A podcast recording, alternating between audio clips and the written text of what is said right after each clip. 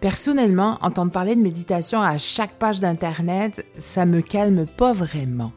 Par contre, j'avoue que prendre une marche dans le frais en prenant de grandes respirations et en oubliant tout autour, c'est pas mal apaisant. Puis moi, c'est ma méditation à moi. Alors pensez à la vôtre, pensez à ce qui vous détend, ce qui vous permet de décrocher. Sortez et faites-vous du bien. Prenez soin de vous. On se reparle demain.